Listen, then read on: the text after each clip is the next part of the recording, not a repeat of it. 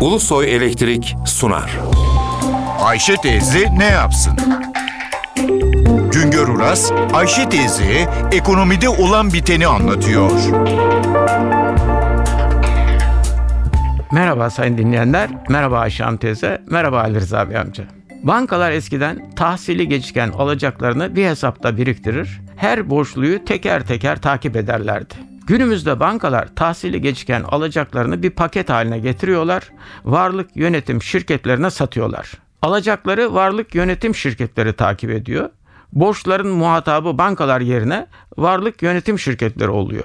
Varlık yönetim şirketleri özellikle bankalardan satın aldıkları alacak paketlerini takip ederek alacakları tahsil etmeye çalışan kuruluşlar. Bunlar yeni tür kuruluşlar. Türkiye'de şimdilerde 9 varlık yönetim şirketi var. Ülkemizde bankaların finans kuruluşlarının verdiği her 100 liralık kredinin ortalama 5 lirasında tahsilat sorunu yaşanıyor.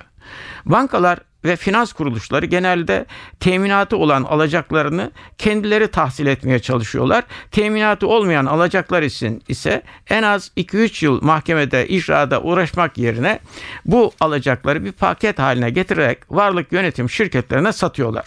Örneğin 20 borçluya ait 100 liralık alacak paketini 50 liraya bir alacak takip şirketine satıyorlar. Banka ve finans kuruluşları 100 liralık alacağı için 50 liraya sahip oluyor. 50 liraya da bilançoda zarara yazıyor. Alacak peşinde koşmaktan kurtuluyor. 100 liralık alacağı 50 liraya satın alan varlık yönetim şirketleri ise 100 liranın 70 lirasını tahsil edebiliyorsa gene de kar etmiş oluyor. Varlık yönetim şirketleri tahsili gecikmiş alacakların tahsilinde bankalardan daha rahat borçlu pazarlık yapabiliyorlar. Faizi veya ana para borcunu azaltabiliyorlar. Her şirketin kendine göre bir tahsilat ekibi, hukukçusu var. Varlık yönetim şirketleri 2014 yılında bankalardan 6 milyar liralık iş aldılar. Halen bu şirketler 20 milyar liralık alacağı tahsil etmek için çalışıyorlar.